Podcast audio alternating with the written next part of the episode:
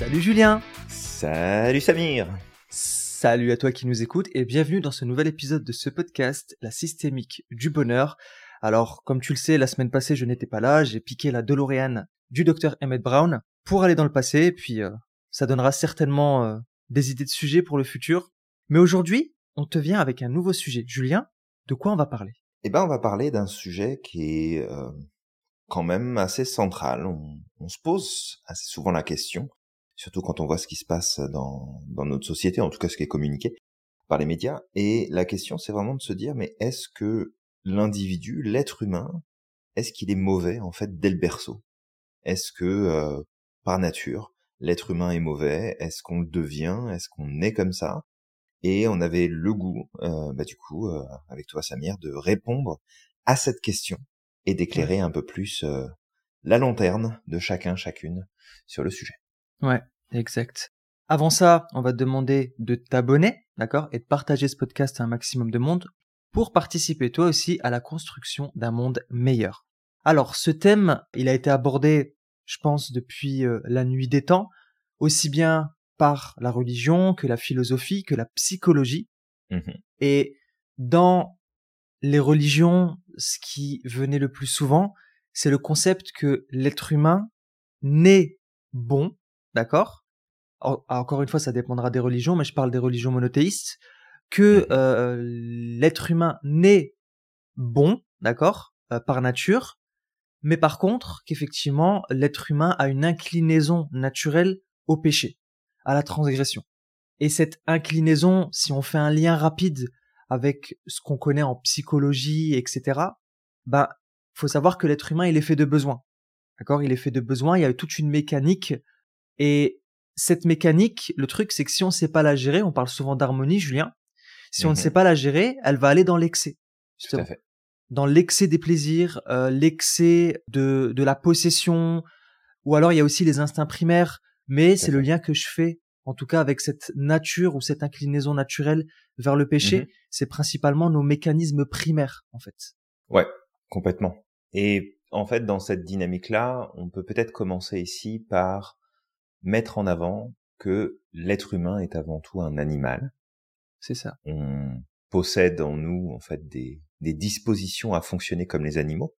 Et en fait, si on regarde simplement ce principe-là, il n'y a pas d'animal qui est méchant. C'est ça. C'est arrivé dans l'histoire d'avoir des animaux qui se comportent euh, d'une façon euh, volontairement violente, agressive, méchante. Mais les animaux en soi ne sont pas méchants. Ils vont défendre leur territoire, ils vont défendre leur euh, leur espèce, ils vont défendre la bouffe qu'ils ont pu trouver. Donc il y a, y a des mécanismes de défense qui existent aussi chez nous. Mais il n'y a aucun animal sur cette terre, même chez les plus dangereux, comme par exemple l'hippopotame. Euh, ils sont dangereux, oui, parce qu'ils sont agressifs, parce qu'ils sont réactifs à l'environnement, mais ils sont pas méchants. Les animaux ne tuent pas par plaisir.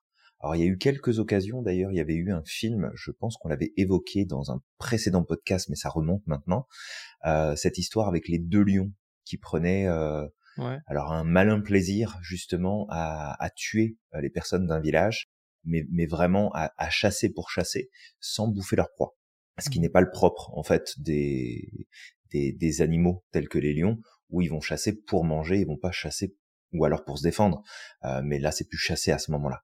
Et en fait, on a en nous cette dynamique de d'être territoriaux, d'être dans la défense de nos biens, de nos de la valeur qu'on possède, de ce qui nous appartient, surtout face à, à l'étranger avec un grand E, euh, l'autre qu'on ne connaît pas, l'autre qu'on ne, avec lequel on n'a pas de lien particulier. Mais au-delà de finalement cette nature qui est présente en nous, on a quand même des mécanismes plus élevés, des mécanismes supérieurs cognitifs qui nous permettent de remettre en perspective et de gérer justement ce genre de, de pulsions qu'on peut avoir finalement vis-à-vis de ce qui se passe autour de nous. Alors, est-ce que ça veut dire que euh, bah, normalement, personne ne devrait être agressif, personne ne devrait euh, être violent ? Non, c'est simplement que il peut y avoir des prédispositions par des troubles mentaux, des, une structuration du système nerveux qui est différente, euh, des expériences de vie qui vont conditionner, on va en parler. Mais l'être humain, au même titre que les animaux, n'est pas mauvais, à la base. Il sait être violent, il sait être dangereux, mais c'est pas pour autant qu'il est mauvais. Ouais. Et c'est un truc central aussi dans la P N L, mais on, on va y revenir, je pense, plus tard. Mm-hmm. On parlait justement là, par exemple, de, du fait que ça avait été abordé par les religions, mais ça a été aussi abordé dans la philosophie, ce qui vient soutenir un peu aussi ce que tu dis là, Julien. Jean-Jacques Rousseau, qui, mmh. au dix-huitième siècle, a soutenu que les humains naissaient bons, mais mmh. qu'ils étaient corrompus par la société. Alors, c'était sa vision, mais selon lui, en fait, c'est l'influence de la société qui pousse les êtres humains à agir de manière égoïste ou mauvaise. Donc, selon lui, à notre naissance, on a une page blanche, mais au fur et à mesure du temps, notre apprentissage, notre culture, notre éducation, euh, nos expériences de vie, les personnes qu'on a croisées, tout ça, en fait, ça va avoir une empreinte okay. sur notre propre personne, et ça va nous pousser à un moment ou l'autre à prendre un chemin. Alors encore une fois, je, je réduis la parole de Jean-Jacques Rousseau parce qu'il a développé beaucoup plus que ça, mais le voir de cette manière-là, c'est avoir une vision étriquée du sujet, dans le sens mmh. où parfois on peut voir que dans une famille, deux frères ont vécu exactement la même chose, mais les deux n'ont pas suivi le même chemin. C'est que derrière, il n'y a pas que la société, il n'y a pas que l'éducation, il n'y a pas que l'influence de l'environnement, il y a aussi une notion de choix. Oui, effectivement, Samir, c'est un très bon exemple ici. Et en fait, c'est, c'est là où on voit que bah, tes prédispositions de départ peuvent effectivement exister.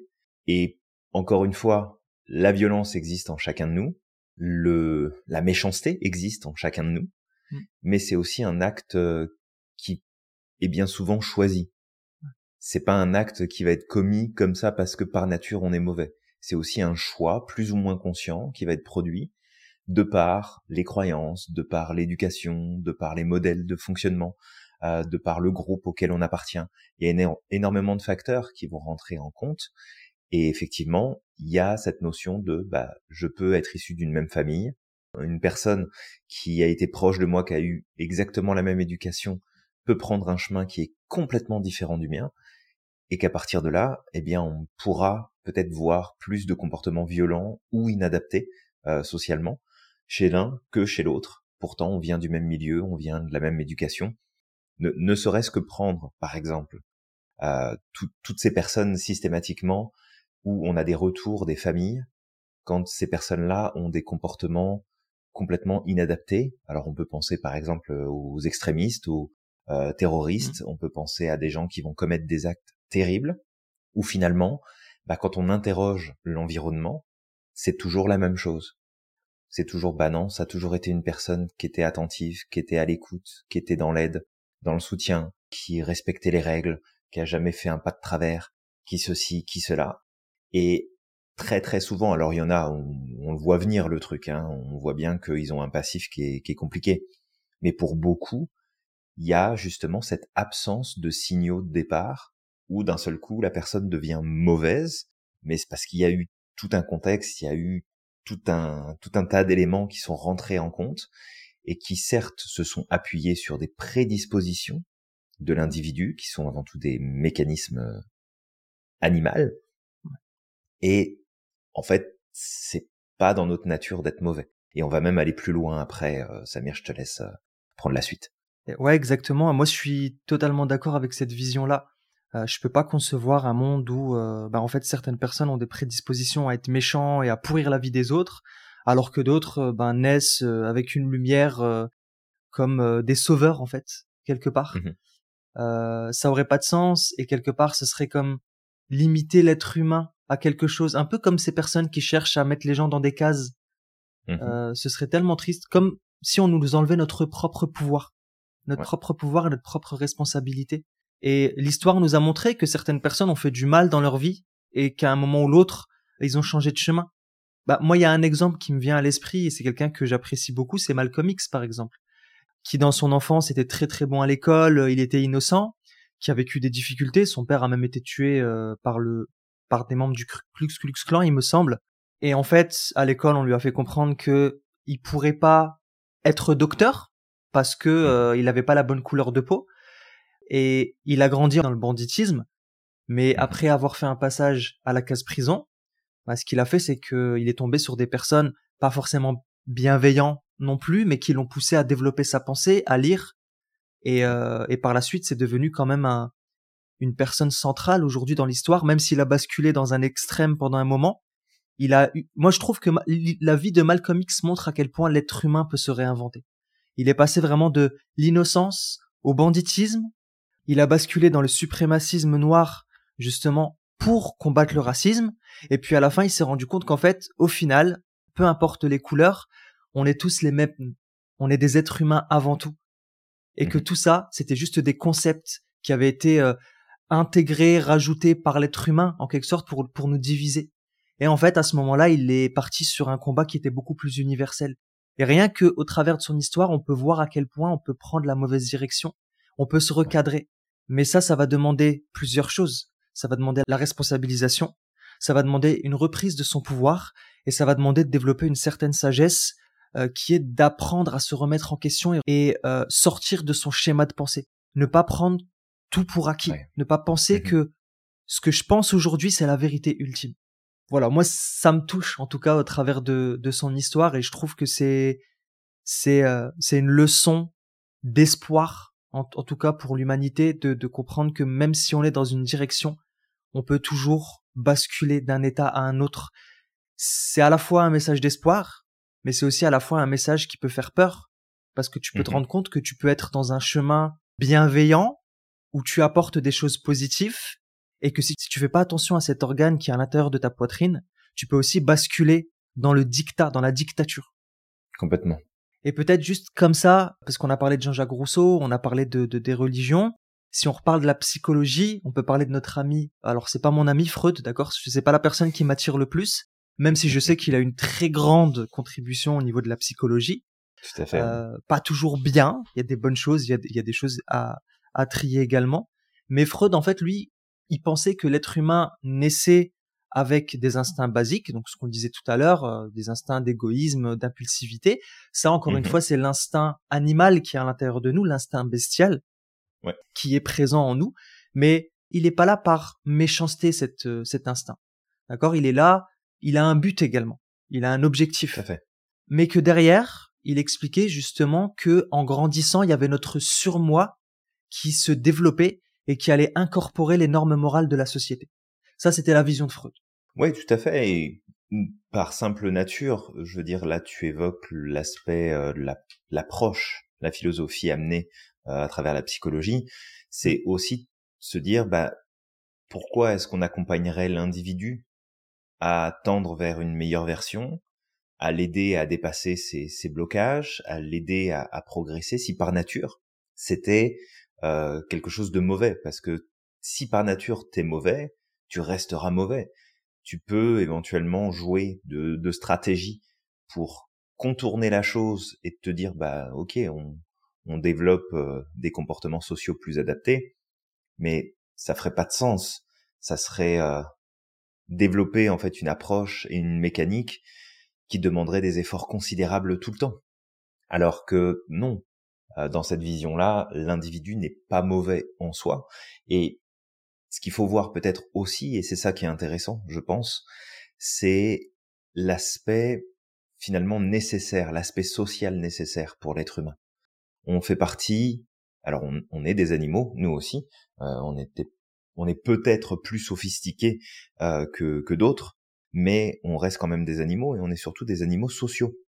Et par le simple fait que nous avons besoin du groupe pour exister et pour survivre, le principe de base que l'individu naît mauvais ne tient pas la route. C'est pas viable. Si je suis mauvais dès la naissance, ça veut dire que je vais être mauvais envers mon environnement, que je vais être mauvais envers les personnes qui m'entourent. Et donc, par mes simples actes et mes simples prédispositions, je remets en question même ma capacité à survivre et à faire perdurer, finalement, sur une très très longue période, mon espèce. Parce que si je me débrouille tout seul, que je suis ultra solitaire et que je suis méchant, que je suis agressif, que j'attaque les autres, que je suis violent, que, que je prends du plaisir à tuer l'autre, bon bah si j'ai besoin de personne et que je vis en totale autonomie et que je me reproduis avec moi-même et que et même là, peut-être que je tuerai euh, ma descendance aussi. quelque part, ça fait pas de sens de se dire mmh. qu'on est foncièrement mauvais et qu'à la base, on a finalement cette, cette dynamique-là. On a des prédispositions qui peuvent, pour X raisons, nous amener à avoir des comportements, nous amener à avoir des réactions, nous amener à prendre des décisions, mais qui seront toujours soutenues, comme on le voit en tout cas en P N L, par une intention qui est positive, orientée envers nous-mêmes. Se protéger, faire valoir son point, faire respecter ses valeurs, euh, sécuriser son territoire, euh, s'assurer euh, la survie, s'assurer le bien-être, euh, s'assurer euh, tout, tout un tas d'éléments de nos proches, des gens qui nous entourent. Donc, il n'y a pas cette volonté euh, diabolique, finalement, en nous. On a des prédispositions, oui, mais on a cette liberté aussi de choisir, finalement, est-ce que je vais décider de faire le bien? Est-ce que je vais décider de faire le mal? Et souvent, pour pas dire tout le temps, quand je décide de faire le mal, bah, je le décide plus ou moins consciemment, mmh. mais j'ai toujours une excuse pour le faire. J'ai ouais. toujours une raison profonde sur laquelle je m'appuie, mon système de croyances, mes perceptions, mes critères, mon besoin de satisfaire mes besoins et mes valeurs. Il y a toujours une raison profonde derrière ça. On n'est pas mauvais par nature. Faut pas oublier que on est une des rares espèces sur cette planète à avoir besoin de l'autre pour grandir, pour devenir autonome sur une période de temps aussi longue que la nôtre. Ouais. Tu regardes et... les autres animaux, tu regardes chez les mammifères, même si pour certains, il va y avoir effectivement une prise en charge de la part des, des adultes du groupe euh, qui va être plus ou moins longue, mais on est quand même les seuls gugus à avoir besoin qu'on nous nourrisse jusqu'à je sais pas quel âge, qu'on nous prenne par la main, qu'on nous protège, qu'on qu'on, qu'on prenne soin de nous jusqu'à ce qu'on arrive à un âge où, alors on parle pas de l'âge légal, on parle pas de l'âge euh, où l'enfant serait comme en mesure de prendre ses propres décisions et de se débrouiller, mais je veux dire, on a mille et une occasions de rester sur le carreau si jamais on est laissé tout seul, de notre côté, dès la naissance. Ouais. Et donc par simple nature, par simple fonctionnement de l'individu, l'idée même qu'on est mauvais dès la naissance ne tient pas la route. Ça ne fonctionne pas. C'est clair. Clairement. Et Julien, je vois déjà, ou j'entends déjà certaines personnes qui te diront « Oh, c'est scandaleux ce que vous dites euh... !» Parce qu'on l'a déjà fait sur TikTok, hein. Oui, euh, ça veut dire que vous êtes en train de dire que les pédophiles, par exemple, ne sont pas mauvais par nature. Par exemple, non, je prends cet exemple. Non, ils sont pas mau- bah, ils sont pas mauvais par nature. Est-ce que ça excuse les comportements? Non, pas du tout. Euh, ça devrait pas exister, ça devrait pas se produire. Euh, ça fait des ravages de dingue quand ça tue pas, ça, ça brise des vies. Fait que non, ça, ça ne devrait pas. Comme euh, le viol ne devrait pas exister, comme le meurtre ne devrait pas exister, comme le vol ne devrait pas exister, parce que c'est ça vient remettre en question des valeurs profondes, des valeurs spirituelles, des valeurs humaines, des valeurs de vie, tout simplement. Et ça, ça, ça ne devrait pas exister. Mais maintenant, on, si on met la lumière sur ce type de personnes, bah oui, on peut se dire, ok, ils sont représentants en fait du, du, du, du mal absolu qui peut être présent chez un individu. Et oui, malheureusement, ça arrive. Mais heureusement aussi, c'est pas la majorité. Déjà d'une, ce sont des cas isolés, même s'il y en a beaucoup, malheureusement. Donc, ce sont quand même des cas isolés par rapport à tout le reste de la population. Et en plus, ce sont finalement des comportements qui sont liés à des conditions spécifiques de cet individu. Ouais. À des conditions qui font que, eh bien, il y a des prédispositions à penser d'une certaine manière, à avoir un rapport très particulier avec certains éléments plus que d'autres, à faire des associations d'idées, à avoir des, vraiment des, des réactions et des mécanismes qui sont en place, qui ne sont pas acceptés ni acceptables euh, par la société, mais qui sont aussi symptomatiques en fait d'une problématique qui est plus profonde que de se dire je prends le raccourci, l'homme est mauvais, on est mauvais, tout le monde est pourri, on ferait mieux de tous crever et on laisserait la planète tranquille. C'est un raccourci qui fonctionne pas, ça ne marche pas parce que on on n'est pas mauvais par nature.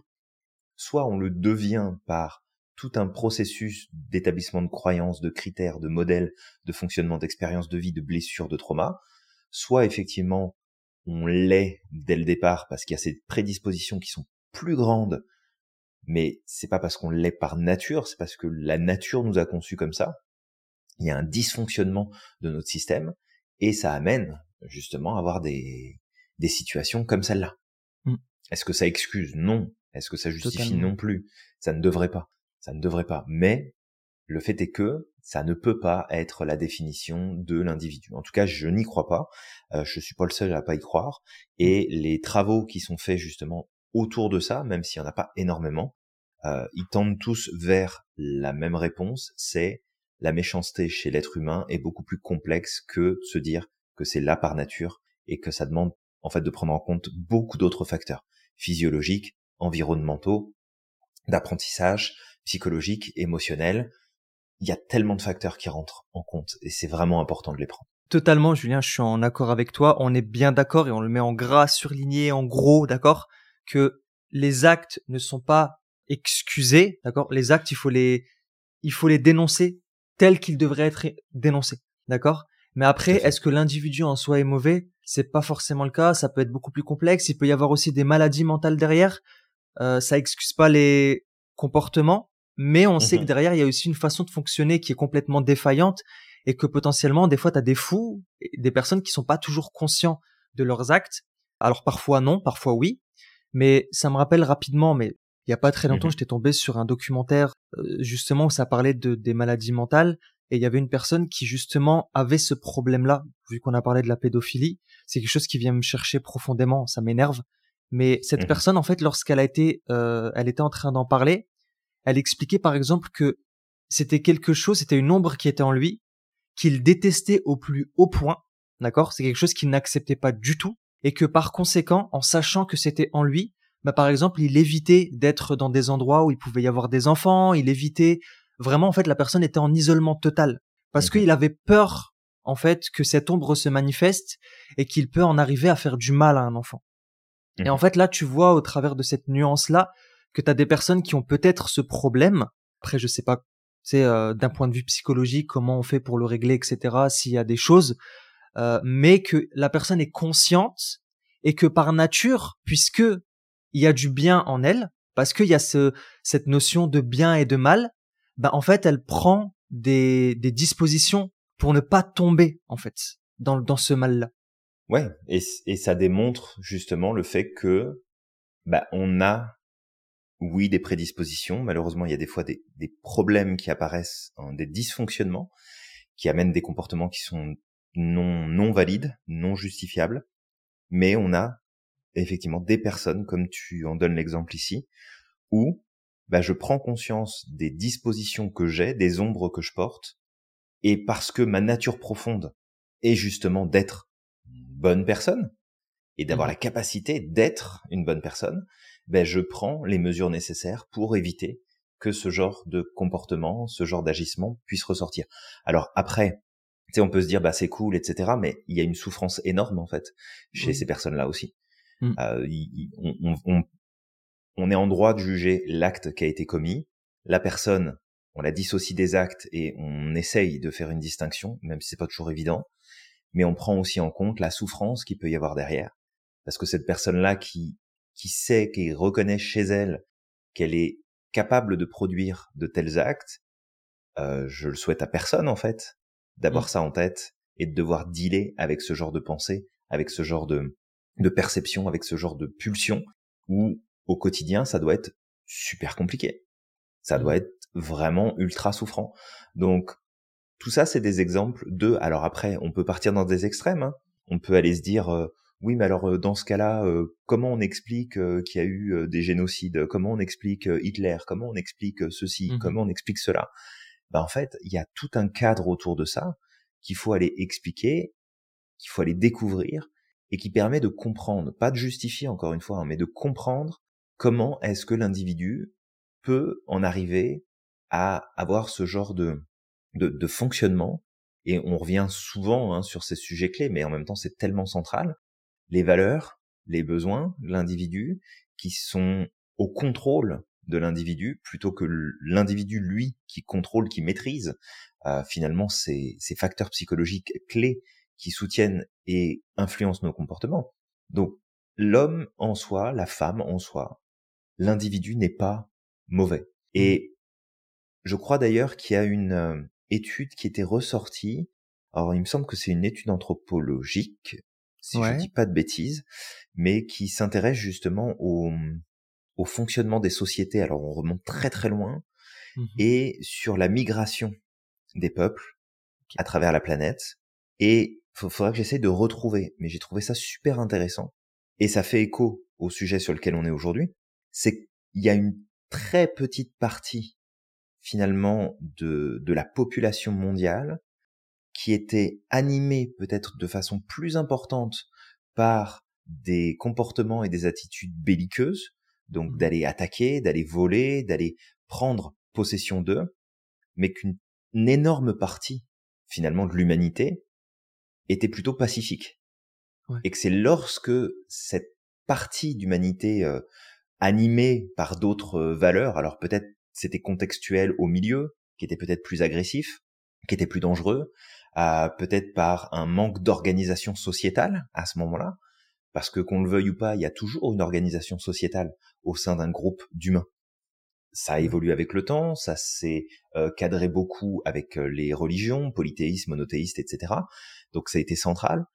Mais il y a eu ce mouvement-là, ce, ce, ce groupe d'individus qui était peut-être plus enclin justement à passer par la violence, par l'agression, par l'attaque, et encore une fois, l'environnement devait jouer énormément là-dessus, qui est venu un peu influencer les autres, euh, les autres modes de fonctionnement.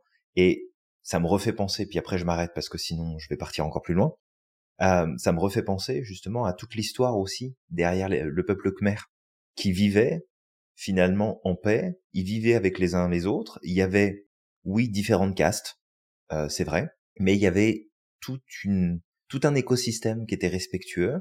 Il y avait probablement des disputes, euh, des combats, de tout ce que tout qu'on veut, tout ce qui serait normal finalement entre deux individus, mais il y avait une paix qui régnait dans leur écosystème, dans leur société, et c'est ce qui leur a valu de disparaître aussi, parce qu'il y a d'autres qui étaient animés par d'autres besoins, qui s'exprimaient de la mauvaise façon, qui ont profité de ça et qui les ont décimés.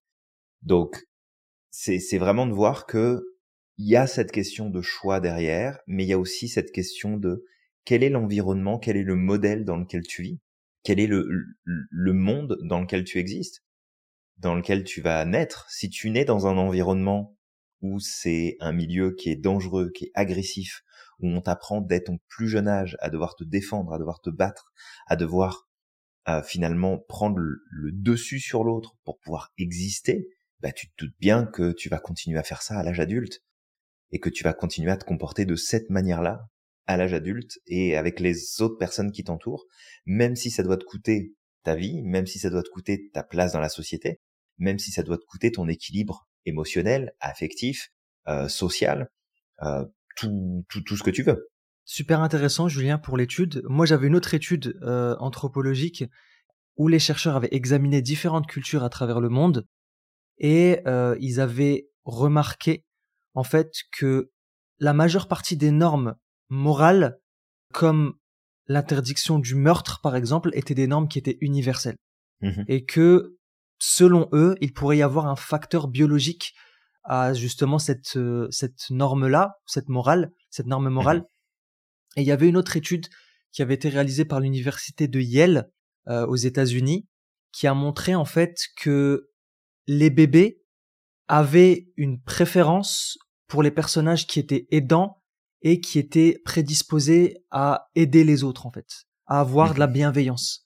Et en fait, ça avait montré selon eux que en fait les bébés avaient une prédisposition à la moralité. Ça m'étonne pas. Mm. On voit d'ailleurs souvent dans l'observation chez les enfants des comportements sociaux et d'organisation où il y a une, il y a une prédominance justement à l'entente, à la cohésion, au partage, au soutien, plutôt que d'avoir des comportements de rejet, d'attaque, de violence, même si ça peut se produire. C'est pas des choses qui sont inobservables, on les voit, on peut les observer, mais derrière, il y a un contexte. Il y a toujours quelque chose qui se produit, qui démontre que, ok, ces comportements inadaptés, cette manière de fonctionner, ça n'est pas parce que c'est dans sa nature profonde, c'est parce que c'est un modèle, c'est un mode de fonctionnement, c'est peut-être une prédisposition à avoir de l'émotionnel trop intense, une réactivité trop importante. n'ont pas suffisamment de facteurs inhibiteurs par rapport à la frustration, par rapport à ce qui se passe autour. Et ça, d'un individu à l'autre, ça peut bouger. On n'est pas tous, on fonctionne pas tous exactement de la même façon. Sinon, ça serait juste des, ce serait des copies, de copies, de copies, de copies. C'est ça. Fait qu'on, on a nos propres euh, dispositions personnelles, mais que globalement, il y a quand même un fond qui est positif chez l'individu. C'est ouais. juste par nécessité biologique de survie, être méchant par nature, ça ne fait aucun sens. Ouais, c'est, c'est clair. Après, toi qui nous écoutes, peut-être que tu n'es pas d'accord avec nous et tu as le droit de ne pas être d'accord avec nous, même si on t'a amené ici même des études qui vont dans ce sens. La psychologie, la philosophie, les religions également vont dans ce sens-là.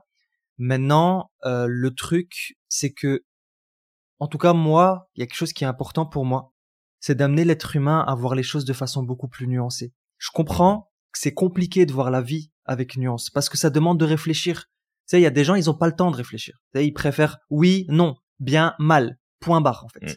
Ça, ça leur permet d'arrêter de réfléchir très rapidement et de passer à autre chose. Mais le souci, c'est qu'on va pas bâtir un monde meilleur si on est dans cette vision-là manichéenne. Et il faut comprendre que chaque être humain, chaque individu, que ce soit toi, moi, Julien, ou peu importe, chaque individu est un livre. Si tu lis un bouquin, d'accord, mais que tu lis entre les lignes, tu vas lire un roman entre les lignes, ben, il y a de fortes chances que tu vas mal comprendre l'histoire. Il y a de fortes chances que tu vas arriver à la fin du bouquin en te disant « mais en fait, je comprends pas pourquoi le personnage ou le méchant a réagi de cette manière ». Si on prend Dark Vador dans euh, Star Wars, ben, tu sais, si tu regardes le truc, euh, tu, tu regardes le film, mais de façon euh, très rapide, sans y mettre du de la profondeur, bah tu vas mmh. dire qu'en fait Dark Vador, bah c'est tout, c'est une brute épaisse et qu'il est mauvais et qu'il est détestable. Mais le truc, c'est que si tu regardes le film en y mettant de la profondeur, en y mettant de la nuance, tu te rends compte qu'en fait Dark Vador, son cheminement, c'est le fruit d'une expérience de vie, c'est le fruit de frustration, c'est le fruit d'épisodes dans son existence qui ont été des éléments déterminants. Il a pris les mauvaises décisions, parce que c'est aussi ces décisions qui l'ont mené à en arriver là, d'accord ? Mais au final, si on s'intéresse sincèrement aux individus, on pourrait, et je le dis avec sincérité et avec une profonde conviction, on pourrait aider les individus à peut-être, d'accord, à prendre ou recadrer leur chemin. Parce que mmh. si on est dans le jugement, on est en train de dire à une personne, en fait on est en train de la rejeter. Imagine toi qui demain fais une mauvaise chose, prends une mauvaise décision, qui a un mauvais impact, et que tout le monde te juge comme étant une personne mauvaise. Alors qu'en, dans le fond, tu ne l'es pas. Qu'est-ce qui va se passer ? Tu vas être rejeté, tu vas te replier sur toi-même, et tu vas continuer à prendre de mauvaises et de mauvaises et de mauvaises décisions. Donc, ouais. à un moment ou l'autre, c'est bien aussi, nous, êtres humains, de savoir voir les choses avec beaucoup plus de nuances, essayer de comprendre l'autre dans son cheminement. Qu'est-ce qui s'est passé ? À quel moment ça a été déterminant ? Peut-être à ce moment-là de remettre la lumière sur cette chose-là, réhumaniser la personne, parce qu'il n'y a rien de pire que déshumaniser quelqu'un. À partir du moment où on déshumanise quelqu'un, on estime qu'elle n'a pas le droit de vivre. Que, en fait, qu'elle soit vivante ou pas, c'est la même chose. Tout à fait. Et à ce moment-là, ben, en fait, on condamne la personne. On la condamne définitivement. Donc vraiment, si je dois résumer tout ce que j'ai dit là, j'ai parlé beaucoup, mais si je dois résumer tout ce que j'ai dit là, moi, je suis vraiment partisan de, de, d'enseigner la nuance, d'accord? De, de, de voir le monde avec beaucoup plus de nuances, parce que si on ne le fait pas, bah, en fait, on va continuer à aller droit dans le mur. Oui, tout à fait, Samir. Et c'est, c'est des bons points que tu mets en avant, parce que les croyances qu'on entretient et la vision qu'on entretient. C'est-à-dire, si tous les matins tu te lèves en disant que de toute façon, l'être humain est pourri et qu'il n'y a rien à en tirer et qu'il est foncièrement mauvais, bon bah forcément c'est les choses que tu vas voir le plus, tu vas relativiser à la baisse l'impact des actions positives qui sont menées par chacun, chacune, et parfois même par des institutions, et tu vas par contre mettre en exergue les points qui vont être particulièrement négatifs. Alors oui, on a une prédisposition et on a davantage tendance à tomber dans nos mauvais côtés, ça il faut bien le dire. Mais pourquoi ? Parce qu'on ne travaille pas à se comprendre, à maîtriser nos processus personnels. On est beaucoup plus orienté sur de la production matérielle, de la production financière. On est beaucoup plus orienté sur de la performance et l'humain, finalement, est mis de côté. Donc, c'est aussi une des conséquences. Si on passait du temps depuis notre naissance à en apprendre plus sur nous, sur notre mode de fonctionnement, sur nos travers, sur nos forces, sur nos talents, sur nos process cognitifs par lesquels on a l'habitude de passer, nos stratégies émotionnelles de repli, nos mécanismes de défense, eh bien en fait on pourrait prendre beaucoup plus la maîtrise de nos propres process, et on est persuadé, en tout cas à l'Institut, et c'est là-dessus qu'on travaille, c'est que notre tendance à succomber plus facilement à nos mauvais côtés, bah en fait ne serait plus aussi forte et qu'on aurait une meilleure maîtrise. Donc oui, il y a ces éléments qui sont à prendre en compte. L'individu est capable du pire comme du meilleur. On est capable des plus nobles élans de compassion, mais aussi capable de produire les génocides les plus atroces qui ouais. existent. On sait qu'on peut être violent, on sait qu'on peut être anarchique, mais on sait aussi qu'on peut être à l'origine des plus grandes civilisations qui ont jamais existé, de développer une dynamique sociale et finalement humaine qui nous fait ressortir du lot. On est naturellement bon. Le bon existe en nous, le mauvais existe en nous. Là, on peut partir sur peut-être plus, tu évoquais Freud tout à l'heure, on pourrait peut-être partir plus sur les travaux de Jung, sur lesquels il a, Carl Jung a beaucoup euh, finalement travaillé à travers la symbolique, à travers la métaphore, à travers des aspects d'alchimie de l'individu, alchimie de la pensée, alchimie du comportement, des émotions. Et on retrouve, par exemple, dans ces travaux, ces principes de, oui, il y a plusieurs parties qui existent en nous, dont ce qu'on appelle les ombres, et ces ombres-là représentent ce qu'on est capable de pire, ce qu'on pourrait produire de pire en termes de comportement, d'agissement, de décision. Mais c'est pas parce que le pire existe en nous qu'il est représentatif de qui nous sommes. Et j'ai envie de donner un exemple ici, et probablement que plein de personnes vont se reconnaître.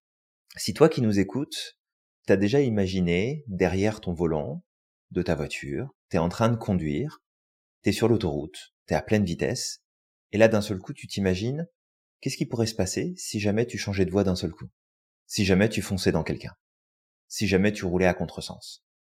Qu'est-ce qui se passerait si, toi qui nous écoutes, tes parents, et que tu laissais ton enfant quelque part, que tu le laissais dans l'eau tout seul, que tu le jetais par la fenêtre? Et je sais que comme ça, quand on l'entend, c'est de se dire, mais comment on peut avoir des pensées comme ça? Et le problème, c'est justement ça. C'est que on a tellement peur de ces pensées sombres qui peuvent parfois ressortir dans notre esprit, qu'on les repousse très loin de notre champ de conscience, de peur que ce soit représentatif de la personne qu'on est. Mmh. Mais combien, en fait, de euh, nouveaux parents, et là je pensais particulièrement aux mères, qui vont avoir des pensées morbides liées à leur enfant, à ce qui pourrait leur arriver, à ce qui pourrait se produire, qui remettrait en question la vie de leurs enfants, et qui en souffrent parce que elles ont l'impression d'être des mauvaises mères, des mauvais parents. Alors qu'en vérité, c'est des pensées qui sont tout à fait naturelles, qui ne sont pas représentatives de la méchanceté présente dans l'individu, mais plus une, une prédisposition anxieuse à imaginer le pire pour éviter justement qu'il se produise, ouais. éviter de prendre justement cette décision-là. Donc, si on avait un minimum de travail qui était fait dès notre plus jeune âge, de nous accompagner à nous comprendre, à évoluer, à comprendre les mécanismes par lesquels on passe, ben en fait, on aurait aujourd'hui des adultes beaucoup plus responsables, en maîtrise de leur propre processus. On n'est pas des machines, donc des fois ça passe à travers et c'est ok, mais que la majeure partie du temps, ben en fait, on prendrait des décisions qui seraient beaucoup plus conscientes. On aurait des engagements comportementaux qui seraient vraiment plus plus alignés, plus justes, plus écologiques, avec cette vision plus positive de la société, du monde, vers lequel on est une énorme partie de la population à vouloir se rendre. Il y en a d'autres qui ont déjà abandonné et qui se disent que de toute façon c'est foutu et que ça sert à rien et qu'on ferait mieux de tous crever. Bon bah crois ce que tu veux, je veux dire, si si ça t'anime ça tous les jours et que tu te sens heureux en pensant comme ça, vas-y, continue, y a pas de problème. Mais que la plupart des gens vont avoir au fond d'eux cette vision de putain, mais on pourrait avoir un monde qui fonctionne beaucoup mieux, on pourrait avoir un monde en paix, on pourrait avoir un monde en équilibre, on pourrait, on pourrait avoir un monde dans le respect, ça peut pas exister si t'es foncièrement mauvais. Ça, ça fonctionne pas. Mmh. C'est pas logique. Ouais, clairement. Tu vois, je t'écoutais là et puis euh, je repense. Bah forcément, ces pensées-là sont naturelles et tout le monde les a. Hein. Voilà, il y a pas, c'est pas la peine. Euh, je sais qu'il y a certains mouvements aujourd'hui qui sont là pour condamner même les pensées, d'accord. Sauf que ces personnes-là sont peut-être même pires que ce qui condamne, d'accord, parce que tout le monde. Ben oui. Exact. Ouais. Et je te, je te coupe là parce que je, je pense fait. que ça peut être vraiment très drôle de le dire. En tout cas, moi, ça me fait sourire. Euh, c'est que les personnes qui condamnent les pensées, mm. comment vous savez que les gens pensent ça si vous le pensez pas vous-même? Ah bah. Hein? C'est, comment? C- comment tu peux déterminer ce qui est bon de penser ou pas si toi-même t'as pas émis cette pensée-là dans ton esprit mm. et que tu l'as pas explorée, que tu l'as pas vue, que tu l'as pas analysée? Donc, euh, tu sais, balaye devant ta porte au lieu de faire chez les autres, là. Ouais, c'est ça. De toute façon, on est capable de, de, de voir chez l'autre que ce qui existe en nous-mêmes, clairement. De toute façon. Dans tous les cas. et, euh, et ce que j'allais dire, justement, pour la petite touche d'humour, aussi pacifiste que je suis, je suis pour la non-violence, et cetera. Bah, tu vas le prendre le coup de quarante-trois. Hein. Ça m'arrive, oui, totalement, Julien. Ça m'arrive. Il y a des jours, j'ai envie de balayer des gens dans la rue. Ça m'arrive. Il y a des jours, j'ai envie de mettre des coups de poêle. J'ai envie de jeter mes claquettes au visage de certaines personnes, mais je l'ai jamais fait. Mais tu sais, la pensée me passe par l'esprit. Il y a des fois, c'est vrai que c'est tellement gros que tu dis, punaise, tu sais, je l'aurais fait, tu vois. Mais c'est pas en accord avec effectivement mes valeurs. Mais ces pensées ont le droit d'exister. C'est, ouais. c'est parfois aussi une soupape de sécurité. Ces pensées-là, des espèces de choses, parce que ça vient nous chercher parfois aussi dans nos émotions, et il faut que ça sorte d'une certaine manière. Mais le tout, c'est que c'est pas parce que j'ai ces pensées-là que ça veut dire que euh, forcément je vais le faire, qu'un jour ou l'autre je balancerai ma claquette au visage de quelqu'un. Je l'ai jamais fait et je pense que je ne le ferai jamais. Et si je le fais un jour, ça fait pas de moi quelqu'un de mauvais. J'irai voir la personne, je m'excuserai. C'est pas grave. C'est j'aurais eu un petit moment Puis de si craquage. Elle a pas compris, je leur mets une couche. C'est ça. Attention, exactement. Mesdames et messieurs, longez les murs quand vous croisez Samir. Attention. Non, mais euh, mais voilà, juste pour dire en fait, pour accompagner un petit peu euh, ce que tu disais, tu sais, on est des êtres de dualité. Voilà, on est des êtres de dualité. Maintenant, ce qui va, euh, comme le disait Martin Luther King, ou je crois que c'était Gandhi, il disait en fait, nous devons juger les actes, mais pas les personnes. Mmh. Et on peut même aller plus loin. Je crois que c'est Gandhi qui disait plutôt ça. Nous devons juger les intentions, mais pas les résultats. Et elle est là, en fait. T'as l'intention de nuire à quelqu'un. Je veux dire, ton acte, et encore, si on va plus loin avec la P N L, mais je vais pas aller trop loin, où on dit que les, les, euh, euh, que, en fait, on a des intentions positives pour soi-même. Il y a une intention mmh. positive pour soi, mais l'acte n'est pas bon. On va pas valider l'acte. C'est pas parce que, euh, c'est, c'est pas parce qu'on dit toutes ces choses-là, qu'on croit que l'être est foncièrement bon, que, euh, il y a des, que les actes sont généralement sous-tendus par une intention positive, que ça veut dire mmh. qu'on va donner du crédit à l'acte. Non, l'acte, on juge tel quel. T'as fait une mauvaise chose, t'as fait une mauvaise chose, t'as déconné, point. Mais par contre, si je prends du recul, que je viens te questionner, que je viens voir un petit peu qu'est-ce qui t'a amené à faire cet acte-là, peut-être mmh. que je pourrais t'aider la prochaine fois à ne pas refaire le même acte. Parce que je t'ai donné ce crédit-là, parce que je t'ai, je t'ai réhumanisé. Ouais, ouais, tout à fait. Et, et quand tu dis ça, ça me fait penser, et je pense qu'on l'avait déjà évoqué, sur le milieu carcéral des pays ouais. nordiques. Oui. Où justement, il y a cette, cette distinction entre la punition de l'acte, qui va passer par la punition de l'individu, mais en même temps, l'accompagnement de l'individu à réapprendre et à modifier sa manière de penser, de réfléchir, de, de se projeter, de s'engager dans la société pour qu'il adopte, en fait, des stratégies plus adéquates, plus adaptées. Alors ça peut sonner euh, comme un espèce de programme de manipulation de l'individu quand je dis ça, mais, euh, ouais. mais c'est, c'est, c'est vraiment aider la personne en fait à prendre conscience que bah, elle a suivi un chemin particulier qui l'a amené à développer ce comportement, que le comportement est inacceptable, mais que tu vas éduquer comme tu le ferais avec un enfant. Ton enfant peut avoir des comportements inacceptables à un moment donné, tu vas punir l'acte et pas l'enfant, parce que sinon euh, ça devient un problème identitaire, puis c'est plus c'est, c'est plus du même degré. Mais tu vas retravailler avec ça, tu vas discuter, tu vas montrer, tu vas éduquer différemment pour que ton enfant puisse produire en fait des comportements qui sont plus adaptés et pour le bien-être du groupe, de la société, mais aussi pour sa place dans la société, pour qu'il puisse trouver son espace, pour qu'il puisse trouver sa place, pour qu'il puisse se sentir bien, en fait, dans son milieu social.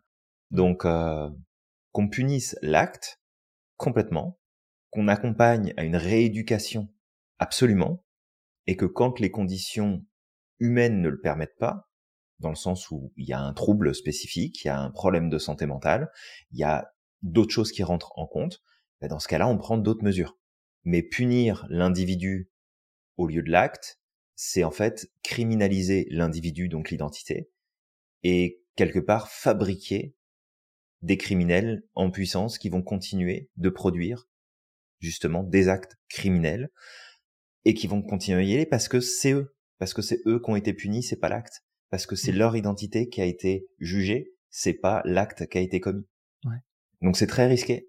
Et, et c'est pas rare d'ailleurs qu'on parle du système carcéral dans certains pays comme une fabrique finalement de délinquants et de criminels. Et juste, c'est pour peut-être en finir. Euh, Comment avec... ça, tu veux en finir, Samir? Je veux en finir avec tout le monde. Je vais exploser la. Non, Samir. Non.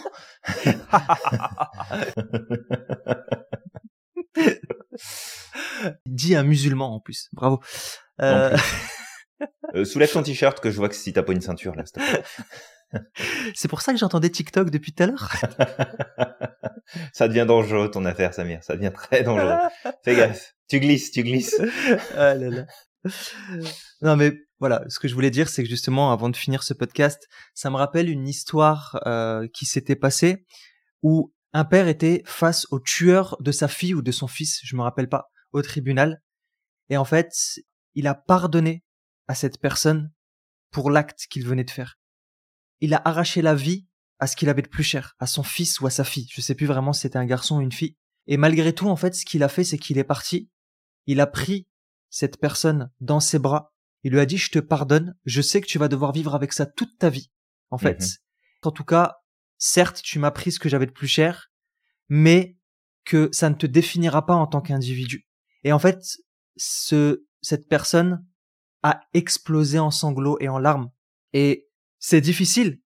C'est le courage du père.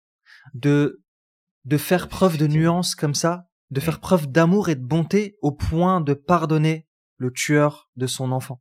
Ouais. Mais j'imagine l'impact et la leçon qu'il a donnée à cette personne. Tout à fait. Vraiment. C'est, je pense, personnellement pour moi, que c'est la plus grande forme de claque que tu peux donner à quelqu'un. Mais c'est une claque bienveillante, tu vois. Parce que, mmh. ok, t'as été, t'as fait un acte mauvais, je te réponds par un acte encore plus mauvais. Qu'est-ce que mmh. je fais? Je suis en train d'alimenter la flamme. Mais là, en fait, il est parti dans l'autre sens. Et ça, ça laisse un impact durable. Ça veut pas dire que cette personne ne va pas reproduire cet acte-là. Mais je trouve que c'est une leçon pour l'humanité entière. Et je ne sais même pas si moi, je serais capable de faire ce genre de choses. Mais en tout cas, c'est un courage énorme dont il a fait preuve.